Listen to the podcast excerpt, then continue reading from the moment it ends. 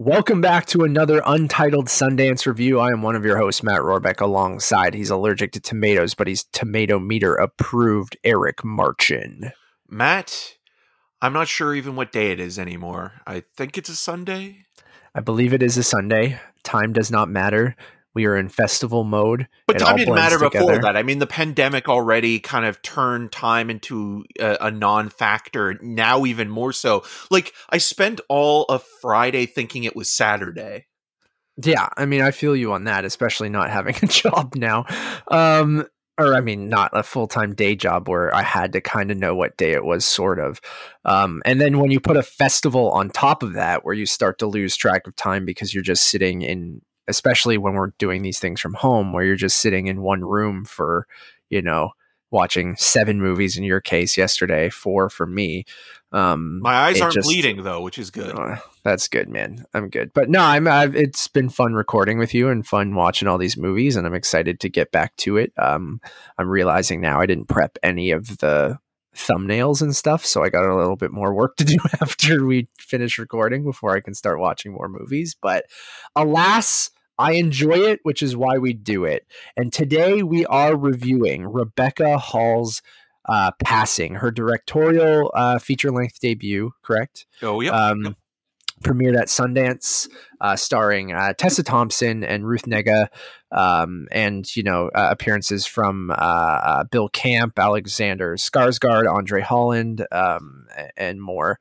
Um, Eric, you want to tell the people what Passing is about? Yeah, so as you mentioned, this is Rebecca Hall's uh, directorial debut. Um, this is a project that she's been trying to get together for the last 14 years now. Uh, Nella, based on Nella Larsen's uh, novella of the same name, um, and it's a story um, about two women, um, Irene and Claire, uh, reuniting uh, in the 1920s in in New York and Harlem specifically. And they haven't seen each other for a long time, and Claire, played by Ruth Negga, is passing for white, um, and to the point where her own husband, uh, played by a very racist uh, Alexander Skarsgård, He's so, so good at playing shitbags. I know, I know, he is, he is, doesn't even know. Which that's something we'll get into in a little bit that I want to talk about. But the story is mostly focused on the point of view of Tessa Thompson's Irene or Rini, uh, as her nickname is uh, shortened, and sort of her life and living in Harlem and sort of um, you know, raising her kids and, you know, having a life with her husband, who's a doctor played by Andre Holland, and sort of seeing the world through her eyes and trying to navigate, you know, a very s- systemic, racist filled environment, even though, you know, New York was kind of considered the most one of the most liberal places in America uh, at that time period, and still there are so many problems. You know, whether you, you see at the beginning of the movie in the summer, um, you know, her going from the bank to uh, the Drayton Hotel, and sort of the movie almost plays at first like a spy film. You, like you're following Tessa Thompson's character as she kind of goes incognito, um, you know, throughout her day, kind of keeping her hat uh, very much low to her face so nobody can see her. And you think like, oh, look, there's something going to happen, but it's just her living her life in fear of being. Uh, you know, exposed and, and facing prejudice. And there's so much going on detail wise in this movie. There are little nuances and subtle gestures and so much that I think that this movie wants to tackle. And a lot of it, it does bring into the conversation that's worth having. But at the same time, I also feel that maybe there's something missing or possibly maybe the aesthetic doesn't work all the time to kind of emotionally invest you in the story because I found myself removed in appreciating everything that I was seeing and everything that this movie was talking about. But, you know, the boxed in kind of academy aspect ratio, the black and white cinematography, which is beautiful. Um, the performances, which I think are are, are the, the the two central leads are amazing. I agree. Yeah. there's just there's just something that's keeping this from being a Great. Yeah. great movie. And I agree with you completely. Yeah. yeah, and and I just and I also again like I think Rebecca Hall is such an underrated actor. Um it's it's a it's great to see this project come to life for her and like the way that this movie opens like i felt that i was seeing it the way that she read it the first time and she fell in love with it and she talked about this in the inner introduction is that you know this book came at a time we were talking you know about groundbreaking in sesame street. This came at a time in the 1920s where gender politics and sexuality and race was so cut and dry. It was black and white like literally and like the point of probably why it's shot in black and white. But there's so much nuance and gray zone that you can't dispute or you you have to talk about you can't just deny that. And it's hard to in that setting because everything at that point up until the 50s and 60s even until counterculture started to come in you know was was rigid. Everything had to be put into you know a category and everything was predominantly white. So um I think that there's a lot here to like and a lot here to talk about that again two white guys maybe will miss yeah a lot of no, stuff I, but I know yeah. but at the same time there's just there's there's something there's something there and it's not even just like the cold clinicalness or the elliptical nature of sort of the seasons passing because like that's another thing that I actually kind of enjoyed that like it goes from summer to fall into winter in kind of a way that is there that is obvious, but it doesn't tell you that. It just it, it no. I felt sometimes it was jarring where I'm like, oh wait, what was this time jump? It'll go from one scene where you know, um, uh, uh, Claire goes off with you know Andre Holland's character, but then the next scene it's like uh, Tessa Thompson's there, and I'm like, oh, what is this time jump and things like that. But I pretty much agree with everything that you're saying. Like, um, I ultimately, um, I think I I I, I enjoyed the movie, um, uh, but it is I, I do feel I can't even maybe word it properly, but like I, I don't know what is missing, but I, I'm totally with you of like um there was something stopping me from loving the movie. And I do think that the the two lead performances by Tessa Thompson and and Ruth Negga are, are they're fantastic, and I feel like they really do carry the movie throughout. But I think Rebecca Hall's direction is is assured and and and confident, and you can tell she really loves this novel, and obviously she wanted this to be her, uh, you know, uh, uh, writer director debut and, and obviously there's a lot of passion there. Um, i do like the black and white cinematography. I think at times it, it did feel a bit digital to me um, which was throwing me off maybe a little bit. I don't know if you got that too eric but like um, i do think it looks quite nice. The the four by three uh, aspect ratio um, um, we've seen a lot of that at this festival, and just I feel like it's more and more of a trend lately. And and um, uh, I'm not against it, but uh, I don't know if it did anything to like add to what the movie was trying to say or or show. Um, um, but yeah, like I, I don't know, like I, I felt pretty uh, not removed, but like I'm watching it and I I didn't get into it as much as I I, I wanted to, but like I, I never was you know uninterested or or didn't think that anything was bad per se but i just i i can't even put into words what i thought was missing but by the end of it i was just kind of like uh, okay um i i sort of get it but i also wish there was maybe uh, something more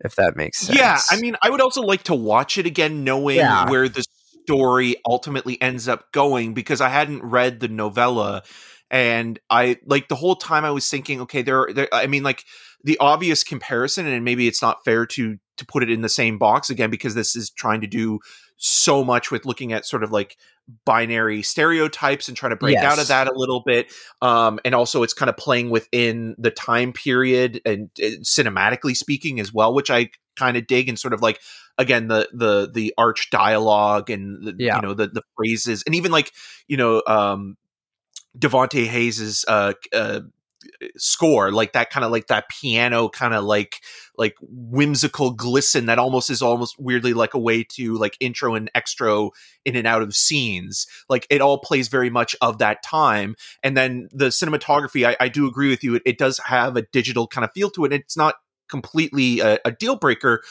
but sorry, pardon me. But but but when it comes to uh the look of it, it reminded me so much of like what Paweł Pawlikowski's been doing recently with right, both yeah. Ida and Cold War, and that is also boxed in black and white but shot on film and the texture is there, there's a truth in the texture and yes. But but uh, but what I like about Rebecca Hall's direction as well is that she is European telling a, a, an American story, and I always like the European point of view on America because it is a little Yeah. bit more cold and detached. And it's a little bit more blunt too. yeah, Yeah. yeah. It, it's not always that way. I mean, like I look at Wim true. Paris, Texas, and like the way that you know he shoots the you know grand American landscape is is fantastic. But going back to what I think is partly missing, what I was talking to, about before, I think the Ruth Negga character is such a fascinating person, and Yeah. the complexities of that of her. I wanted to know more, but Yeah, because it is from the point of view of Irene Irene, like you're seeing it from her point of view. And and the movie i was going to compare it to is carol. Like carol's the other film that that that comes to mind where it's like you have this relationship where you think okay is this going to go into kind of like you know um a sexual kind of relationship? Because there are hints of of um you know sexuality throughout as well. And also um irene's health being kind of a bit of a um, a problem for her as as the story continues and her decline there and like maybe is, is there something wrong with her um it, and so yeah with claire specifically though i found her such an enigma and again that's probably by design that we're not supposed to Absolutely. completely Yeah. guess everything about her but i wanted the story to be from her point of view weirdly enough and and like there were times where i was thinking okay i would just love like a scene where uh, where we we just see her interacting more with Skarsgård. In her normal life. Yeah. Yeah, like because, like, There's so many it from questions her just- had how, how Yeah. she was able to pull that off because obviously you know Skarsgård is this bigoted, ignorant idiot, but it's like which how a lot of men back white men back then and even to this day obviously still are but back then it was a normal regular thing like it wasn't it was just oh that's fine for him to act that way back then yeah, And- yeah, he's I this mean- banker, and, and well, but even like the the ones that are quote unquote liberal, like you look at somebody like Bill Bill Camp's Camp, yeah. author, who is basically like this navel gazer, this guy who is a tourist, kind of gathering um, details and information for his writing, and you know, even though he's quote unquote an ally, he still still has yeah limitations. Like there's even like a great little moment where you know they're at a dance hall and Tessa Thompson is standing and leaning against you know a, a pillar and he's sitting at the booth kind of enjoying himself and like it kind of shows you a lot what's going on with social and uh, class and structure and social political well they even have that common well. commentary about you know um not fetishizing but like um um you know people uh, the unfamiliar kind of why people you know uh, uh what am i trying to say he, there's a word he uses that i thought was really interesting but I, i'm on the same page as you of him like Exoticism? Yeah exoticism. Like that that whole conversation about that i thought was quite interesting. And then that's the stuff that you're talking about of him being you know quote unquote liberal but still talking about these things and why people um exoticize different you know races and cultures and things like that. But i agree with you. Like um yeah seeing um claire from the perspective of irene throughout the whole movie and she just kind of comes and goes and it's only in their life and she only sees a bit of her life at the very beginning um I, I think the movie is obviously very restrained because it, it doesn't like it's not there's no big huge dramatic moments or anything like that um which i don't until think the is very end, which Yes, is which is the the very- most quote unquote melodramatic moment Yeah. and release of the film. Yeah. Um, but it's very subtle. Even even the stuff with again looking at the hierarchy within the black community. You know, you have Irene and her husband, played by Andre Holland, who's who's also very good in the movie. Um, and he's a doctor, and sort of you know they're quote unquote upper class in the African American community, and they also have an African American maid you know, and and sort of how that dynamic is. I think that's fascinating to watch as well. yeah, and I think that's another piece of from Irene. commentary. Yeah, yeah, totally. And then, um, uh, yeah, and I just think seeing, I don't know, from her perspective of this woman who you know can have the quote unquote sort of the best of both worlds or just choose what she wants to be a part of i think is kind of interesting. And i mean rebecca hall talked about a, lot of this in the intro of like is this a story about race? Is this a story about gender? Is it a story about sexuality? And like the movie does it's it's very subtle in how it touches on all of those points but almost for me almost too subtle to the point where I'm like, okay, I wanted a bit more from each one of those things uh, to get a bit deeper into it because I feel like we just kind of skim the surface on a lot of it and it's saying a lot, but like it almost is so restrained that I couldn't get fully invested um, in the story, even though the performances are good and and it is it's incredibly watchable. Like at no point I'm like, oh, I'm bored, get this over with or anything. Um, uh, but it is very slow. It is very subtle and um, and I just I don't know. Yeah, there's something missing and i don't i don't love the ending either when we talk about it going into a little bit more melodramatic territory. I like the um, idea of the ending. Again yeah. like I, I, mentioned carol and obviously todd haynes is a huge fan that director of carol is a huge fan of douglas sirk and this is also very much uh yeah. that that ending specifically reminds me a little bit of douglas sirk where you know you you think you're being set up for maybe a, a happy ending and things are you know tragically put together. But another scene that I actually really do like, and and and I want to talk about Ruth Negga for a, a second, is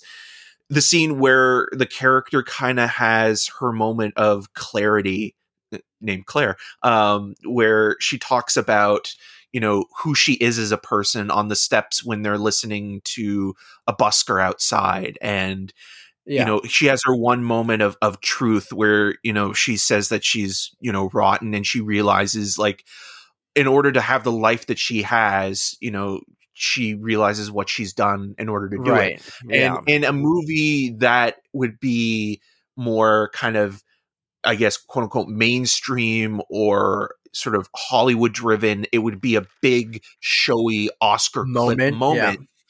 but the way that she handles that and the way that it's written and directed, it's so beautifully nuanced and feels like a genuine moment of someone confiding in another person. And I think that performance is so strong, and um, I wish she was in more stuff. Like I, I, I like I, I, mean, she got an Oscar nomination for Jeff Nichols' Loving, and she's amazing in that movie, and also very, very subtle film.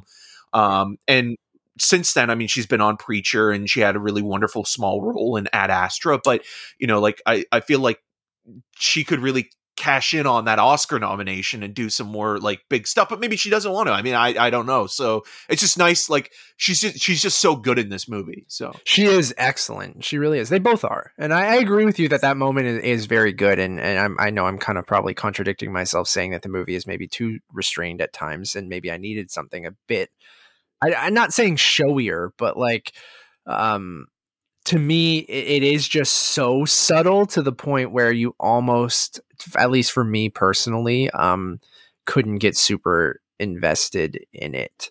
So um ultimately I think it's a it's a, decent um debut and um which I, I feel like I'm throwing out a lot of threes this festival, but um I, I ultimately really love the performances. Um and I, I did ultimately, you know, enjoy the movie. There was just something missing for me to get uh, really into it or really love it. So I'm going to give it a three out of five.